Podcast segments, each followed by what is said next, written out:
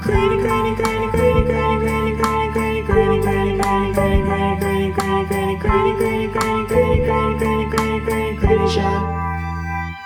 What's up, Granny Fannies? Ryan Carroll here. This is episode number 27 of Granny Shot, your not so serious all things NBA pod.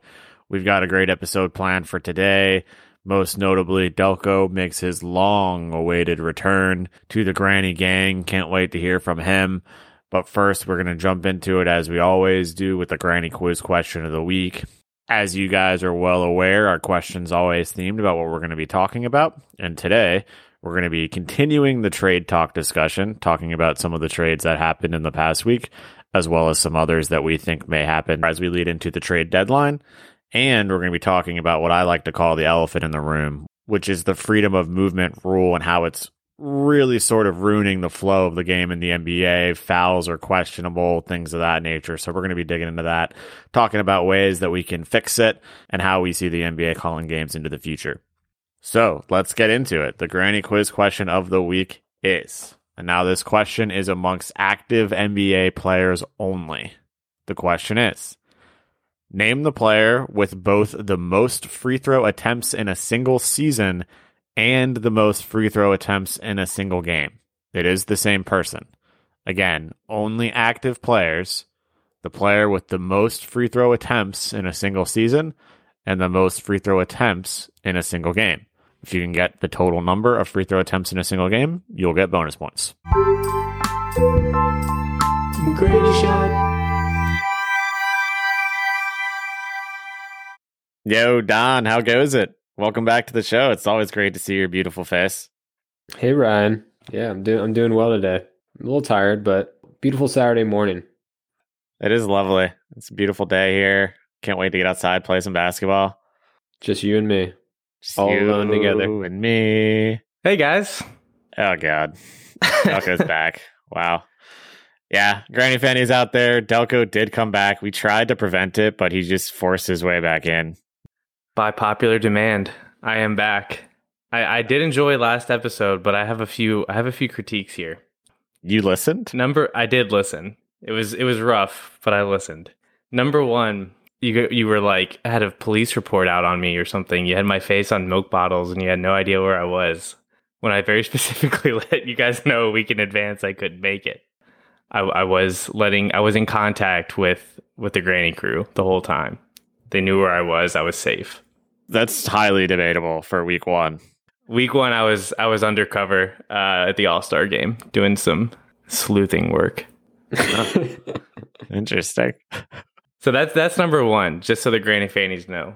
Number two, Carroll with potentially the softest take ever in granny history.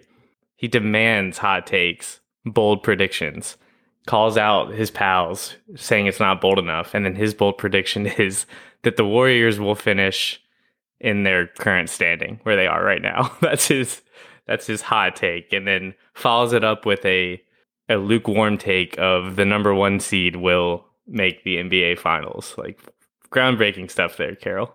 I, I will own the the Warriors one. That was weak as fuck. I, I will I will say there was a uh, sign in my face saying the Warriors were going to get the three seed. That's probably what triggered my thought to say that they were going to stay the nine seed. However, I stand by the Jazz one because I don't think anybody or most people are actually picking them to come out of the West, and they have the fifth best odds right now to come out of the out of the West. So it's not like everyone is predicting them to come out. Also, they've lost five out of their last nine. It still had me soft, Ryan, and I don't listen to Granny Shot to, to be soft, you know? And then uh, finally, I know he's not here with us today, but Biz abstaining from the trivia question was was a sight to behold and in some of the lowest stakes game you could possibly be a part of. He abstains and decides not to to guess after the Well, he still managed to embarrass himself even while abstaining, Yeah. which is I- quite I the mean, feat. the Chandler, you know, Chandler Parsons, it was funny. At least he tried, and then abstaining. You know, we need we need the spice on Granny, so I'll I'll try to bring it today. All right. Well, the original Granny crew is back for better or for worse. That's to be debated. But let's talk about the NCAA tournament. So, guys, the game started last night, or uh, rather yesterday afternoon. some great games earlier in the day, some great games at night, some big upsets. Oral Roberts, the dental school, does pick off Ohio State. Who you guys got in the tournament this year? Yeah, I'm I'm a big Oral fan. It was it was good to see them take Ohio State down. I know Don has some links to Ohio State, so he probably wasn't as happy, but uh, I I think it's Illinois' year. They they looked really good, really poised. They have a lot of depth on that squad, and Gonzaga seems like the obvious choice, but I just can't see a college team in COVID times, you know, winning it out. So I, I don't know if they're going to be able to pull it out. Yeah, I do have some some ties to, to Columbus. It was uh, it was a little bittersweet, you know. Oral Roberts was a fun squad to watch. They definitely deserved it. Saw some Ohio State player get death threats. He went 23-15 and or 23-16 and 5 and he got death threats like come on. That's ridiculous. But Had 24 points. That's all I'm saying. yeah, that's true. Could have done better. But yeah, I actually um you know, I'm not really interested in who wins this year. I'm, I'm just happy that we have the tournament. I don't really have a team. My team's not in it. We, we suck. We suck again every year. And so, like, for me, it's just, I don't know. I like watching the games. It's fun to not really have a team to root for, even an expectation, because I think this is the one of the main years where anything can happen. And uh, I'm excited for it, but I don't have any teams to really to root for or think I'm going to, who's going to win. I, I You agree. can't make a pick. Talk about soft takes here. You can't Oh. make like a pick of who you think's going to win. Chandler Parsons. We, we all win, Ryan. Oh my god. Jeez. This this show has gone soft. Let's go Syracuse. How I've about gone. that? Cute. Syracuse. Okay. That's I- bold. I, I, I want to publicly announce too that I, I am predicting Loyola Chicago beating Illinois, even though I just predicted them to, to win it all. Wh- What? All right, so Don doesn't want to make a pick and then picks an 11 seed Syracuse, and then Delco goes on a rant how it's Illinois' year, and then says that they're going to lose to Loyola, If if Illinois beats Loyola, they're winning it all. But I, I just but they're not feeling- going to. So I, I was watching. Who do you Loyola, have? I was watching Loyola, and they they were reminding me of the Utah Jazz. Actually, the way they were moving the ball, the way they were poised. I really like that squad. It's it's unfortunate that those are two incredibly soft takes from both of you. After after you just called me out, you're going to go on a rant. Say, I like Illinois, but only if they beat Loyola because I think Loyola is going to beat them. That's like the biggest caveat in the world. Okay, let's let's preface this real quick. Ryan did not say give me a bold pick on the tournament. He said, I don't want a bold pick. I just want a pick, Don. You couldn't even give me a single pick. Did I not just say Syracuse? And then After, you said after we pried it from you. okay. I said Syracuse, and then you said that's these are soft picks. It's like how is it soft? It's a pick. right. Well, yeah, You it was- you it didn't was- say bold. It was soft from you to not give me a pick. And then Delco's take about Illinois and then somehow also thinking they're going to lose is just doesn't make any sense. You know what, Ryan? This is why everyone. Why are you coming at Team me? Don. Team Don. Uh, I'm, I'm I'm done with Team Don. I've been done with Team Don. How can you not be all over Delco for what he just said? I'm somehow going to be right on both things. My don't how. expectation for Delco is so low. It's, just to have him speak and be here is is already. That's true. He's he's already exceeded expectations at this point. Yeah. All right. So one thing about the NCAA tournament that I was thinking about yesterday that I Wait, was who's loving. your pick? Who's your pick? I, I like Illinois also. Illinois has been my pick from day one, and I'm sticking with them. I, I think it'll be an Illinois Gonzaga final, and I think that game's a toss up, but I'll take Illinois. So yeah, NCAA tournament, right? One of the things that we or that I was noticing yesterday as we were watching it is that the games are so seem to be so much more physical than the NBA games, at least the regular season NBA games. And it's something that I think draws a lot of casuals to the NCAA tournament is that fight and that uh, physicalness that's kind of lacking in the NBA right now, where people, you know, when people complain about the NBA, one of the first things is always there's no defense, right? No one plays any defense, which I hate that argument. I don't think it's true, but I do think that the physicality of the NCAA tournament is something that's very noticeable when comparing to the NBA. And as we think about that, right, I think one of the elephants in the room in the NBA over the last couple of a couple of years since they added the freedom of movement rules is how it's become such a jump shooting league and how every single rule and every single call is incredibly advantaged towards the offense. And I really think that the NBA is at a point, they're kind of like an, at an inflection point right now where they need to address it. It's getting sort of ridiculous at times. So I want to just open that up to you guys and see what your thoughts are on possible ways for the NBA to address it, what the problems are, and what we might see going forward. Before I talk about that, I also want to bring up uh, a big reason the NCAA tournament is more exciting, and it just is. I don't think that's really an argument. Is that every game you're watching teams that are with a bunch of you know kids who aren't making any money or anything like that fighting for their lives, right? I mean, they're fighting to play, you know, another day. Some of them are fighting. It, it could be the last time they play like a truly organized high level basketball game, right?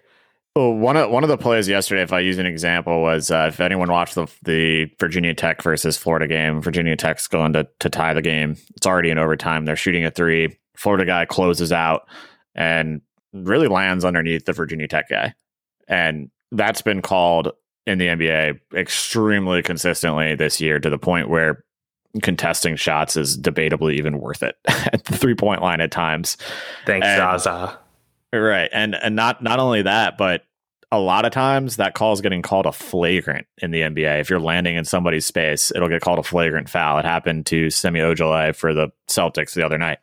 I love that they didn't call it, right? But why is the NBA calling? Why do they feel like they have the need to call it? You're right. It's the Zaza call, and it's a, a massive overcorrection in my eyes from Kawhi Leonard getting hurt and ruining a conference finals in 2017. Yeah, see, I completely disagree with that because I think it's really important to have that rule in place so shooters can land freely and safely. We saw the Zaza thing, and that had a tremendous impact on that series. Arguably, the Spurs might have won if, if that didn't happen to Kawhi, right? They were beating the Warriors, even though that was like the best Warriors team of all time, the best team of all time. They still were beating them and beating them pretty handedly. And Kawhi going down changes that series, but that can happen to any team. And I think if I was right, if I'm playing and I don't have a safe space to land on, that's a really easy way to roll an ankle and especially for those large athletic NBA players without their ankles they're nothing. players need to be able to have a, a safe landing space, but it's it's overcorrected too much. Right, there shouldn't be a flagrant foul if somebody gets in there. If it's if someone's a repeat offender, then then punish them some other way.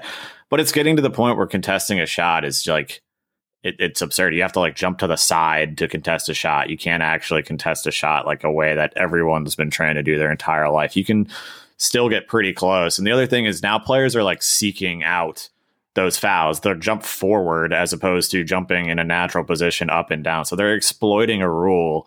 And and you can argue they should be exploiting the rule. That's I guess more of an honor type debate, right? Should they or should they not? They're they're just using the rules to their advantage. But it, it's it's an overcorrection in my eyes, and I think it needs to be addressed. And it's the same thing with every rule from in the freedom of movement type type rules, right? I, I think that uh, w- one thing to note is that fouls are actually down. They're the second lowest that they've been in NBA history this year. So, in a way, ironic that we're having this conversation, but it's because a lot of teams and a lot of players have already adjusted to the way that the game started to get called in 2017, 2018. So, players aren't swiping at balls, players aren't putting their hand out on defense because they know that James Harden or all these other players will do a swipe through unnatural shot. Right. So it's also a jump shooting league. So having lower free throws should be expected. But the types of calls that are getting that are getting made are still ridiculous. And it's like such an advantage to the offense. And it's the offense seeking out unnatural ways of trying to score. And off the, the reason fouls exist is an offensive player takes a shot with every intention of making the shot. And that's kind of flipped to players now are seeking the foul to just try to be awarded free throws with really no intent of making any sort of shot. I agree with that and also acknowledge it's a difficult problem to solve. It's a lot to ask of a referee to examine intent, you know, live in the middle of a game with all these bodies flying around. A thought that I have for addressing it is kind of taking a page from soccer, European football, whatever you want to call it, and you know, retroactively finding or punishing players who are clearly, you know, seeking fouls or flopping or rigging the game basically. So sure, maybe they get the call in the game, but there could be a review board who looks at these things and says, you know, it, it's very obvious that you were hooking the arm and pulling up. That's, you know, that's not something we want in the league. So you get maybe it's a warning at first, and then eventually, if they rack up, they can turn into a one game suspension. I, I, I like that idea, but I, I think it needs to go more than that because their players are making so much money. Do you think finding James Harden's going to do anything to him? I, I sort of think no. But no, like, but maybe, I think maybe a suspension, although now Yeah, it's rest free, Yeah. yes. So I, I, I think that they should call technical on the player. You have the NBA review center watching every single game. How difficult is it for them to say and phone into the, the ref on the floor and say that was a flop, technical foul on so and so, right? Penalize the actual Here's player. my problem with game. that though, because that sounds great, but a huge problem with the NBA is how often we are stopping games, reviewing it's gonna games, be- putting people to the line. I don't want another reason to sit there for four minutes while some dumbass, you know, in New York is reviewing something that everyone can see is is obviously, you know, Yeah, there would be a transition period where it would uh, initially get worse, but once players adjusted to it and realized that the benefit didn't outweigh the the cost, then it would eventually get better, and hopefully the flow of the game would ultimately become better.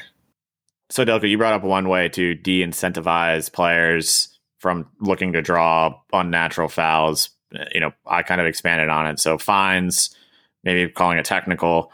Let's talk about just improving like the overall flow of the game. So there's so many stops and starts in the league right now, which is another thing that you brought up that would be a concern with the technical foul piece.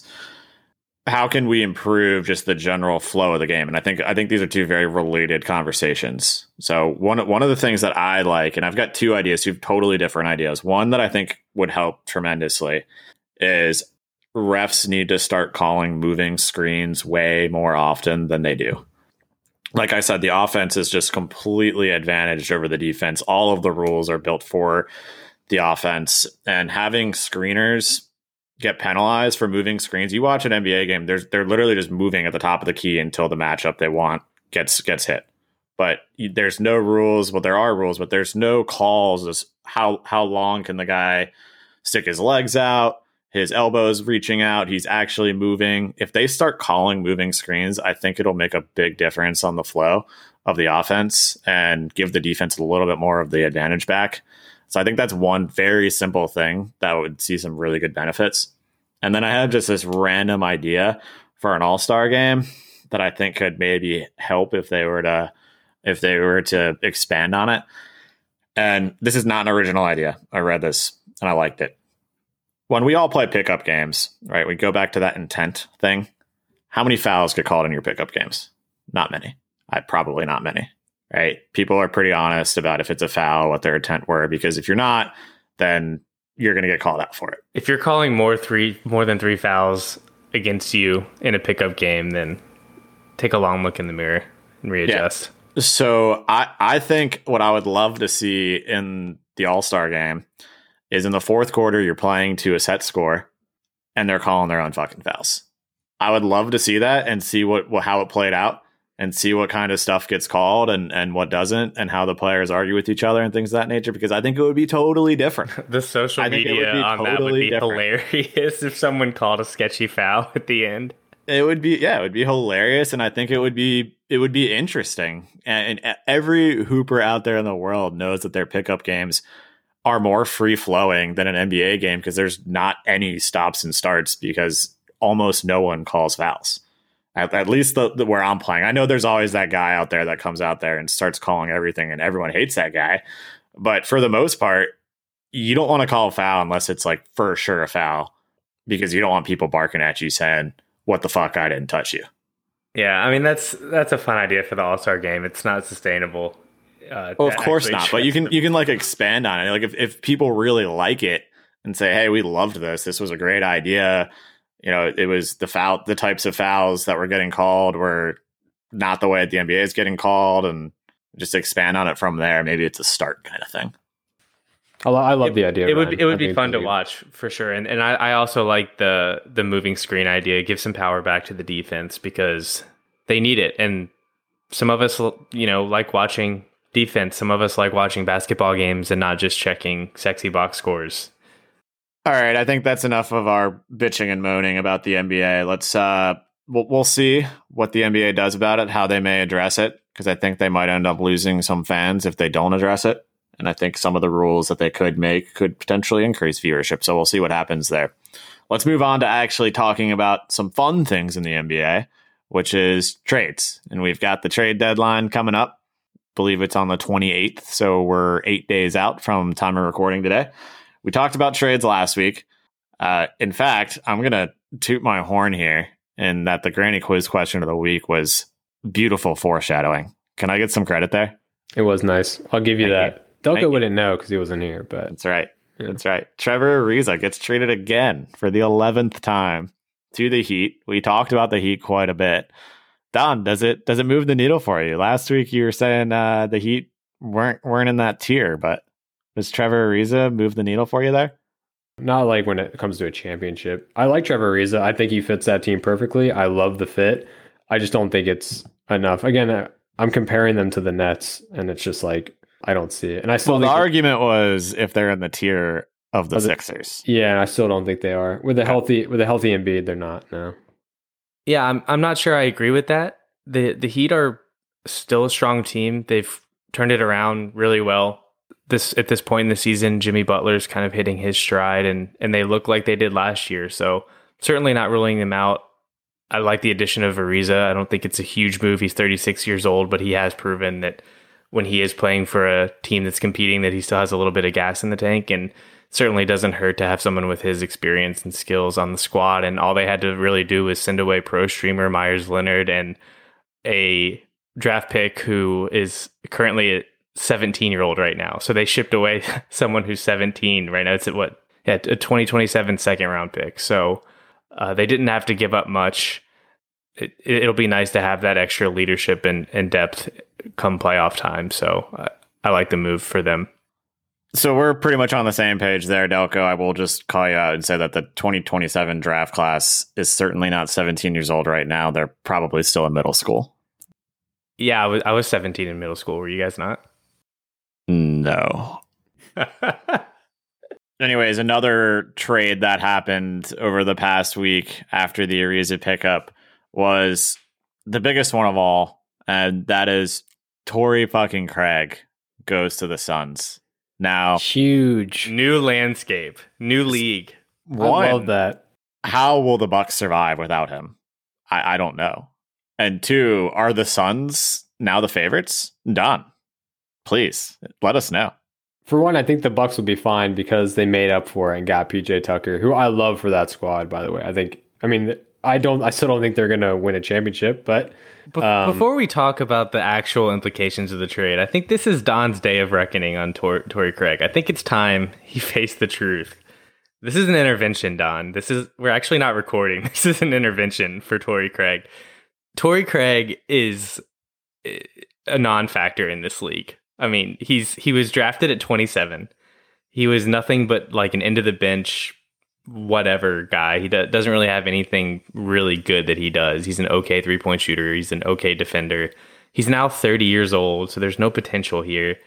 You, you I got to slam you, Dan. I'm sorry. Um, preseason, you were calling out how he would be a difference maker for the Bucks. He's actually having a, a career low year across the board in all his stats with what he's done for the Bucks. Torrey Craig sucks and I we'll see what he does for the Suns. You know, I've I've been wrong before with trades like this, but I just don't see him doing anything for any team that he goes. to. Well, it doesn't matter for the Suns because the Suns didn't give up anything for him. They cash consideration. Exactly. They're going to consider Torrey Craig's something. value. I mean, you couldn't be more wrong. So I'm just waiting for you to talk yourself out of this one. I, I'm done talking. This, this is your moment to shine, Don. Torrey uh, Craig. I mean, you're saying boy. he's a non-factor. He's been sitting on the bench since he was drafted, but he started for the Nuggets for three seasons, and he's he's had 14 playoff games in his experience, which he started and played fully. You say he's he's not really good at anything. Torrey Craig is a is a way underrated, above average defender. It is known fact throughout the league that he is that. He's aver- average at best.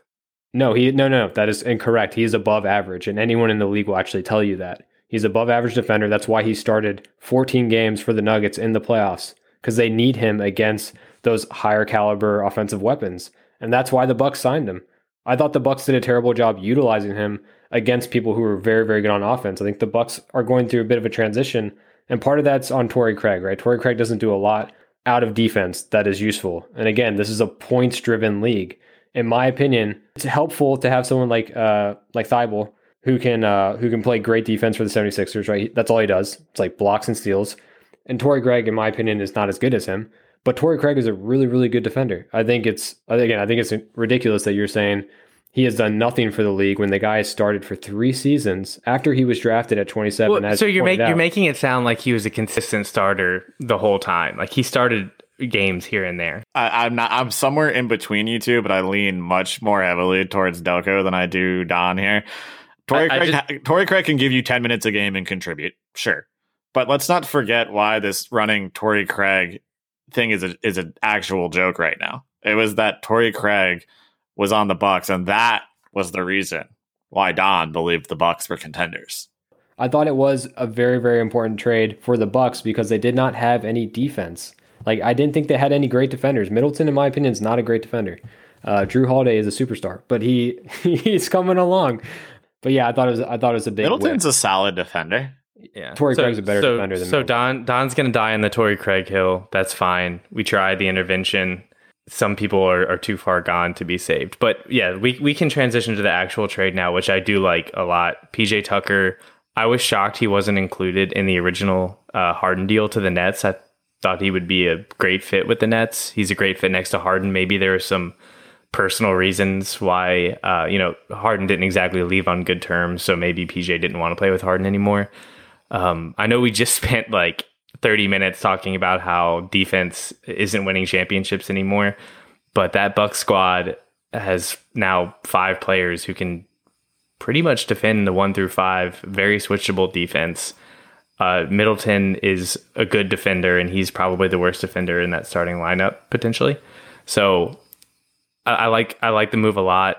Uh, PJ is quietly elite. Is a corner three point shooter, which I think this Bucks team could use, and he probably still has enough in the tank for one more year of of guarding the other team's best player, potentially being like a LeBron or a Kawhi.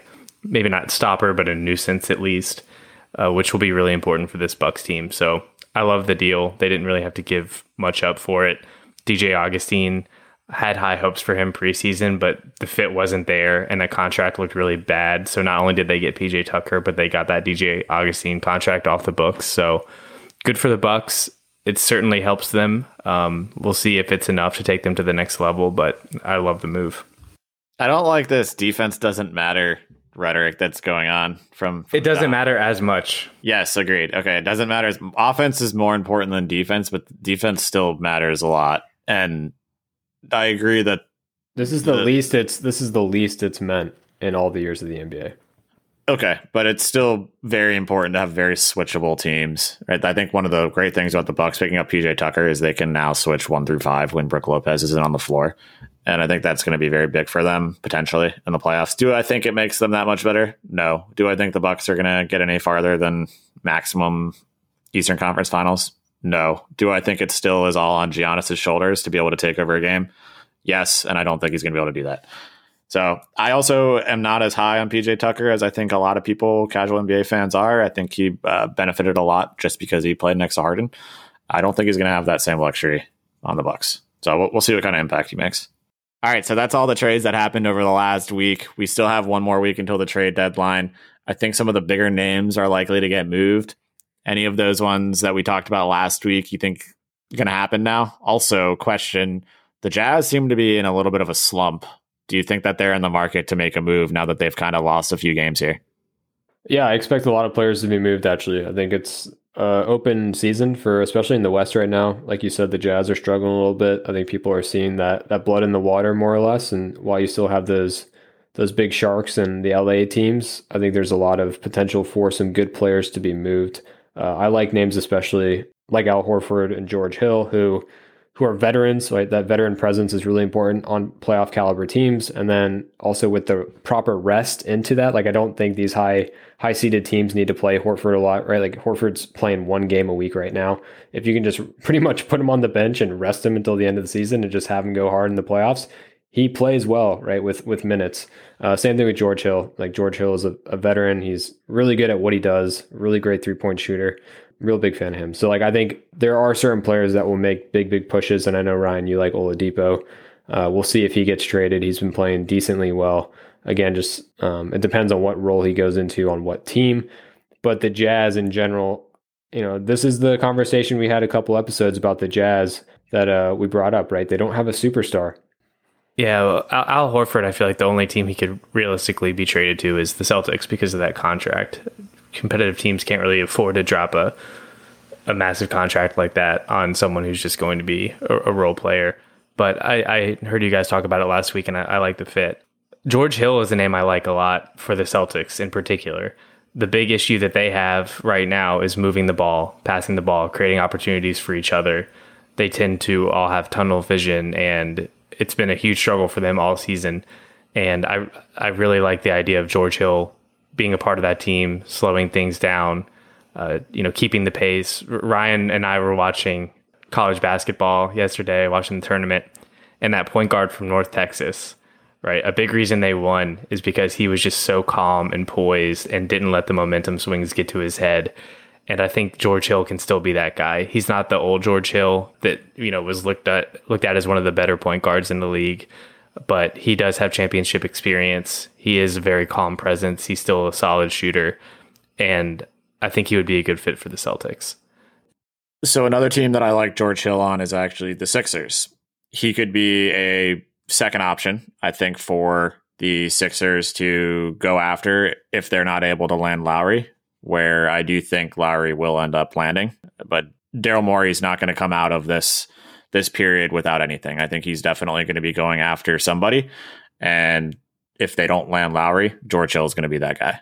That that fit makes sense to me. The Sixers definitely need a true point guard. Ben Simmons is amazing and you can call him a point guard, but he's something a little bit different and, and having a true point guard to calm things down, spread the floor a little bit would, would be helpful to them. And Tyrese Maxey has been fun and interesting, but do you really want him to be the guy when it comes to playoff t- time? Same with Shake Milton, you know, fun to watch, great scorer, but having that calming point guard floor general presence on the court would be really helpful for them, definitely. Tyrese Maxey is not going to be on the floor at the end of the game in the playoffs. Right. Yeah. You would hope not. I am a big Shake fan. I think Shake's uh, going to end up being a very good player in the NBA. He's already shaking out to be a solid one. Hey, wow, you've been holding that, hold on to that one, huh? That one actually just came out naturally. Didn't even plan that. But do do you want Shake running back up point guard minutes in the playoffs, or no? You, I don't even see Shake as a point guard. I see Shake yeah. as a shooting guard. Yeah. All right, guys. Any other trades that you're looking forward to potentially happening this week? There's been a lot of talk about Lonzo to the Clippers. I don't know what. Yeah, I, I kind of like it. I don't know if it's going to push them any further. I'm I'm sold out on the Clippers this year. I don't know why. I just don't get those vibes. Haven't really been big on them when I watch them. I think Lonzo's having a nice season. He's definitely doing the things well that he needs to, but again, it just doesn't tickle my fancy. I I I, I, I like love it. the fit. Yeah, I love the fit. I just don't think the Clippers can afford him.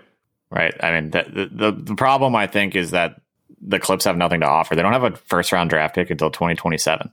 So they're going to have to be able to entice the Pels to take second round picks or a first round pick six years from now because they also don't have really any young talent either. And you have to think that that's what the Pelicans want either picks or young talent. And their only young talent, and I'm doing air quotes here, talent is Kennard and maybe Terrence Mann, depending on how people feel about him. Who the who the hell is Terrence Mann? Terrence Mann's solid. I, I, I like him as a potential three and D guy in the future. The future uh, Torrey Craig, if you will. Yeah, he he could surpass Torrey Craig. One day, Terrence Mann will be the piece that takes a team from pretender to contender just like Torrey Craig. Jesus Christ. Wow. Torrey. Ryan, Ryan with the bold take. Hey, I mean, that, know, that, that was a joke. Let me be clear about that. All right. So we've talked refing, we've talked trades. Sounds like maybe we'll see Lonzo get moved this week. We'll see if Lowry, Oladipo, some of the other names we got picked get traded this week. But let's take a short break and we'll be back with the Granny Quiz question of the week. Granny shot. All right, guys. Granny quiz question of the week. How are you feeling about it? You guys think you know it? I'm down to three. I still have the, the same three in my mind. So yeah, I have my list. Okay. Well, let me reread the question, and then I'll I'll see if you guys are actually actually on the right track here. The question was: amongst active NBA players only, name the player with the most free throw attempts in a single season and the most free throw attempts in a single game It is the same player. So I'm only looking for one answer. Delco. The obvious one would the obvious guess would be James Harden, motherfucker. Every time I watch him, I feel like I'm just watching him at the line for an hour. Don, what do you think? It's not James Harden, is it? Yeah, I don't think it's James Harden. This is the part that's tricking me out. It's it's the most in a season and the most in a game. I don't know why, but I think of two different players. But I know it's not James Harden because not too long ago, Hack a Shaq, right? Hacking big men and making them shoot free throws was huge. And I, I just remember there are three names that I know DeAndre Jordan, DeAndre Drummond, Dwight Howard, right? They all were taking ridiculous free throws during the game. Like they would literally in the second when the second half began, they would just foul them and then they go to the line. The problem is I don't know which one of those three it is because they all took so many free throws. So Donna is on the right track there. Yeah, I know it's one of them. I I lean towards DeAndre Jordan or uh, Dwight Howard. It's one of the. It's I'll guess the- I'll guess Dwight You- you before don't, he you don't get any points for leaning, Don. Uh, I'm a leaner, Ryan. Chandler Parsons. Yeah, Ch- yeah. I'm changing my guess to Chandler Parsons. Uh, out of spite, because Delco hates Howard, I'm gonna go with Howard. yeah, Dwight's correct. So Oh, let's go! Let's go! The spite points. The best kinds Let's of go. points. Yeah, so Dwight Howard is correct. Do You guys want to take a stab at the most free throws in a single game by an active player? Was I have a question? Was was DeAndre Jordan and DeAndre Drummond close to that? Drummond was second. Okay. They, they were all in there, but Drummond Okay. was second. Uh, 36. Whoa. That's close. 34. 39. Dwight Howard Oh took 39 God. free throws in a game. Jesus. Yeah. so isn't happy I, I missed that one. yeah. Well, that's did a. it say, did it say how, many, he did he make? Yeah. I didn't go into that. Six. Probably not many because why keep fouling him if he was knocking them down? Yeah. You have to imagine he didn't make more than 50% or so. Just, just imagine paying your hard and earned dollars to go watch Dwight miss like 30 free throws. I liked the hack a Shaq rule. It, I wish they would bring it back. I know that that teams are like, you know, eh, no one wants to watch that, but take them off the floor if you don't want to fucking miss free throws and lose possessions. Yeah, it's strategy. It's, it's a strategy. So I, I want it back. We should have talked about that earlier. Bring back hack a Shaq. It's a boring ass strategy. there was one point I remember watching a Clippers game, and the second half just began. It was like the very beginning of the third quarter, and they started. Yeah, they started every possession. They were just fouling DeAndre, and it was like they're going to do this the entire game. Oh, yeah? Like, there's no reason not to. Take him out. Yeah. take you. They have to take him out at that point. It's either that or you just like hope that they run out of fouls. Oh, we should have talked about that during the refing thing. I'm gonna start a uh, hashtag Bring back the hack a Shaq. That's where Torrey Craig could have some value in the league. Is Yeah, dude, just put him in to, to Hacking foul some people. players. Yeah, This Yeah. is a win-win. The, the more we talk, the more you guys say his name. You know his name. It's a win for Don. Don, Don you is should, Torrey Craig's agent. you should get a Torrey Craig jersey, dude. I, I think like you guys could probably. uh, You talk about him so much, you should slide into his DMs, man. yeah, you should bang him. You assume that I haven't done these things. Yeah, I'm, I'm sure you have. Let us know how he's doing. Does he does he like Phoenix down there? Let us know next week. All right, we're gonna close it out here. As always, please remember to follow us on Twitter at Granny NBA. Hit us up on our Instagram at Granny Shot NBA. Send us an email. We're gonna do some mailbag episodes here in the future. The email is grannyshotnba at gmail.com. And remember to follow or subscribe on Spotify, Apple, or wherever you listen to your pods. Again, thanks for listening. This is Granny Shot.